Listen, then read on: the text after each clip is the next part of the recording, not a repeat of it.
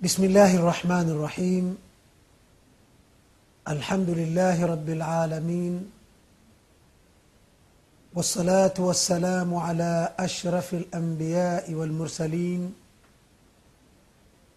نبينا محمد وعلى آله وصحبه أجمعين. أما بعد ndugu watazamaji wa afrika tv assalamu alaikum warahmatullahi wabarakatuh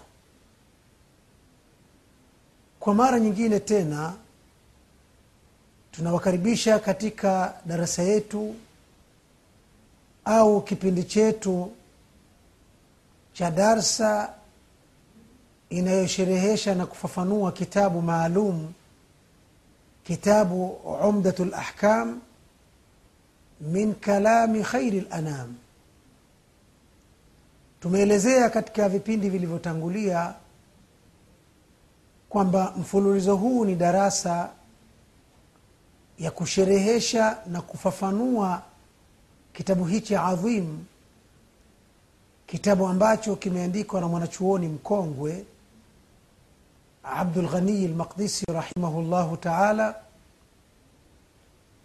Kitabu hichi amekusanya ahadithi nyingi za mtume salllahu alaihi wasallam zinazoelezea maswala mbalimbali ya kisheria au hukmu mbalimbali za fiqhi. Jina la kitabu kama tulivyoeleza huko nyuma kitabu kinaitwa umdatu lahkam min kalami khairi lanam na katika darasa iliyokuwa kabla hii ya leo tulisoma na kufafanua utangulizi wa kitabu aliuandika mwenyewe shekhe.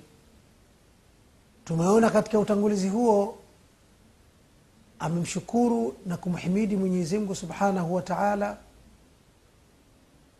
kwa sifa mbalimbali mbali za ufalme uwezo mkubwa nguvu kubwa alizonazo uadilifu walionao.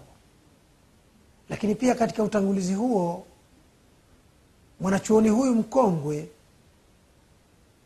amethibitisha tamko la tauhidi la kushuhudilia mungu mmoja asiyekuwa na mshirika mungu anayewaruzuku wote anayotegemewa na wote na akamalizia utangulizi huo kwa swala na salam kwa mtume wetu muhammadi salllahu alaihi wasallam pamoja na masahaba wake na jamaa zake wema na kila anayefuata mwendo wa hao mpaka siku ya malipo. Baada ya haya tumekuta shekhe anaanza kitabu chake. Baada ya utangulizi anaingia kwenye somo lenyewe halisi kwa kusema bismillahi rrahmani rrahim ndugu mtazamaji unayefatilia au kama unafatilia darasa hii na ikawa hivi tunavyosoma mkononi mwako unacho kitabu umdatu lahkam utaona shekhe hapo ameanza kwa kusema bismillahi rrahmani rrahim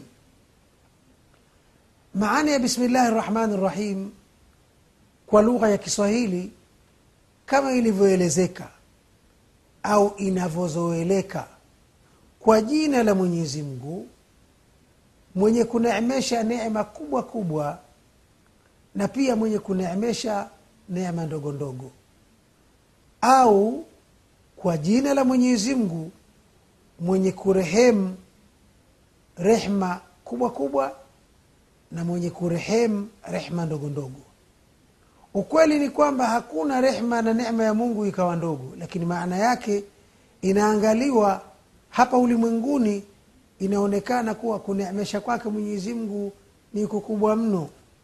Kurehemsha kwake mwenyezi mungu ni kukubwa mno kwa sababu hapa ulimwenguni watu wema anawarehemu na kuwaneemesha watu waovu pia anawarehemu na kuwaneemesha. Ndio maana baadhi ya mashaikh wanatafsiri kwamba kwa jina la mwenyezi mungu mwenye kuwaneemesha na kuwarehemu wema na wabaya katika ulimwengu na mwenye kuwaneemesha na kuwarehemu wema watupu siku ya malipo. Huu ni upande wa maana ya neno hili kwa lugha ya kiswahili. Lakini kwa ufafanuzi wake tunaweza kusema imamu abdul ghani almaqdisi mwandishi wa umdat lahkam ameanza kitabu chake hichi kwa bismillahi rrahmani rrahim ni kitu gani kilichopelekea yeye aanze kwa bismillahi rrahmani rrahim angeweza kuingia kwenye maudhuu moja kwa moja.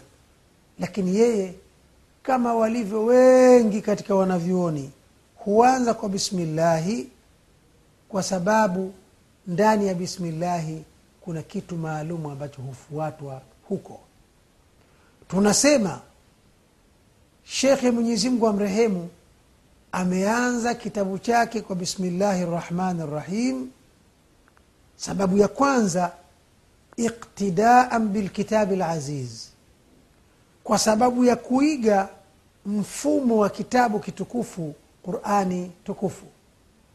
Qurani tukufu utaona katika mpangilio wake imeanza kwa surati lfatiha na utaona kabla hiyo surati lfatiha pameandikwa bismillahi rrahmani rrahim kwa hivyo tunasema shekhe ameanza kitabu chake hichi umdatu lahkam kwa bismillahi rrahmani rrahim jambo la kwanza iqtidaan bilkitabi laziz kwa ajili ya kukiiga na kukifuata kitabu kitukufu quran utaratibu wa quran imeanza na bismillahi rrahmani rrahim hilo ni moja.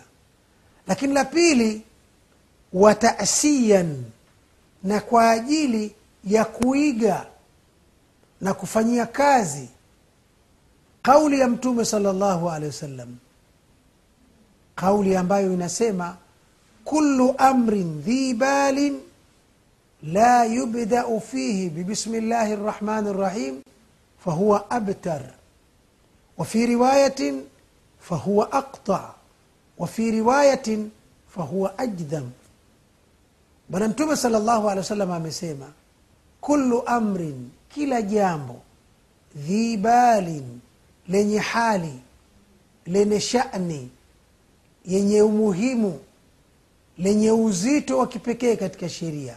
Kullu amrin dhibalin kila jambo lenye uzito lenye thamani lenye hadhi kwa mujibu wa sheria. Jambo lolote lenye hadhi lile la yubdau fihi ikawa halikuanzwa jambo hilo bibismillahi rrahmani rrahim kwa kutamkwa bismillahi rrahmani rrahim lika likawa limeanzwa hivi hivi. Bwana mtume sala llahu alehi anasema fahuwa aktau basi jambo hilo limekatika halikukamilika na katika mapokezi mengine badala ya kusema aqta mapokezi mengine yanasema mtume alisema abtar. Na riwaya nyingine inasema mtume alisema ajdham maneno yote haya aqtau ajdhamu abtaru yote yanazunguka kwenye maana ni maneno yaliyokatika maneno butu maneno yasiyo yanayoonyesha kwamba kitu hakina kheri wala hakina baraka. Sasa wanavyoni wetu katika kila jambo la kheri kila jambo lenye shani kila jambo lenye uzito na utukufu kama vile kuandika kitabu kama vile kuanza jambo lolote jema kazi yake mtu anayofanya unashika jembe ili ulime unashika kalamu ili uandike unaanza lolote jema ni sunna ya kiislamu sunna ya dini kuanza kwa bismillahi rrahmani rrahim sasa na yeye mtume sala na yeye mwanachuoni wetu huyu asifun na yeye mwanachuoni wetu ameanza na bismillahi rrahmani rrahim kwa sababu anatunga kitabu anaandika kitabu. Hapa na shaka uandishi wa vitabu ni moja katika mambo yenye hali yenye shani yenye uzito na utukufu. Kwa hivyo kila sababu za kuanza bismillahi rahmani rahim zimetimia.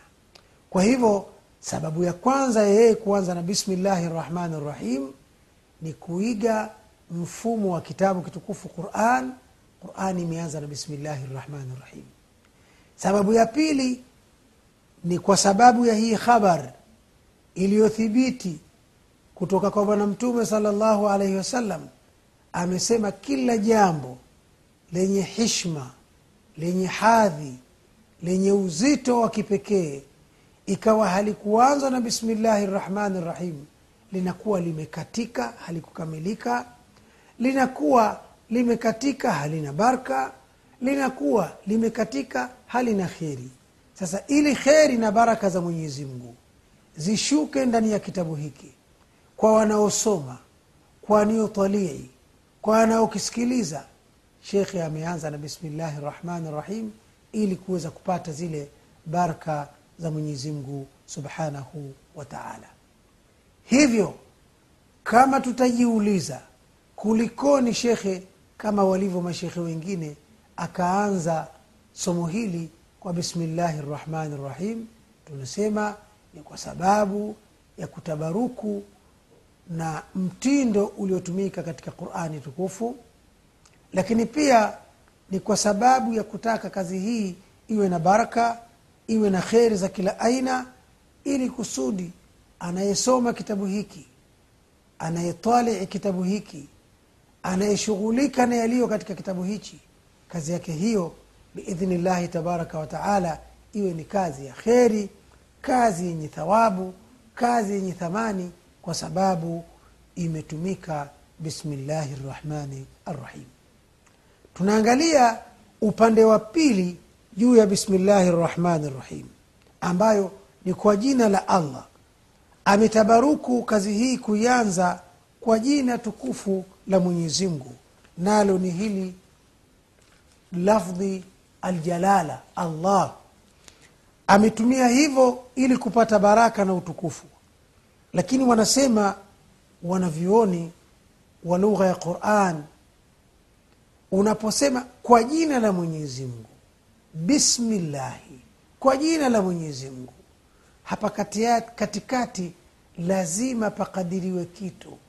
Kama vile unavyosema kwa kisu kwa baiskeli kwa gari unakadiria nasafiri kwa gari nasafiri kwa baiskeli au kwa samaki au kwa mboga. Yani mnakula ugali kwa samaki au kwa mboga. Lazima ukadirie kitu ambacho tunaita mutaaliki lakini haya kwa kuwa ni uchambuzi wa kilugha tutaendelea kufafanua haya baada ya mapumziko mafupi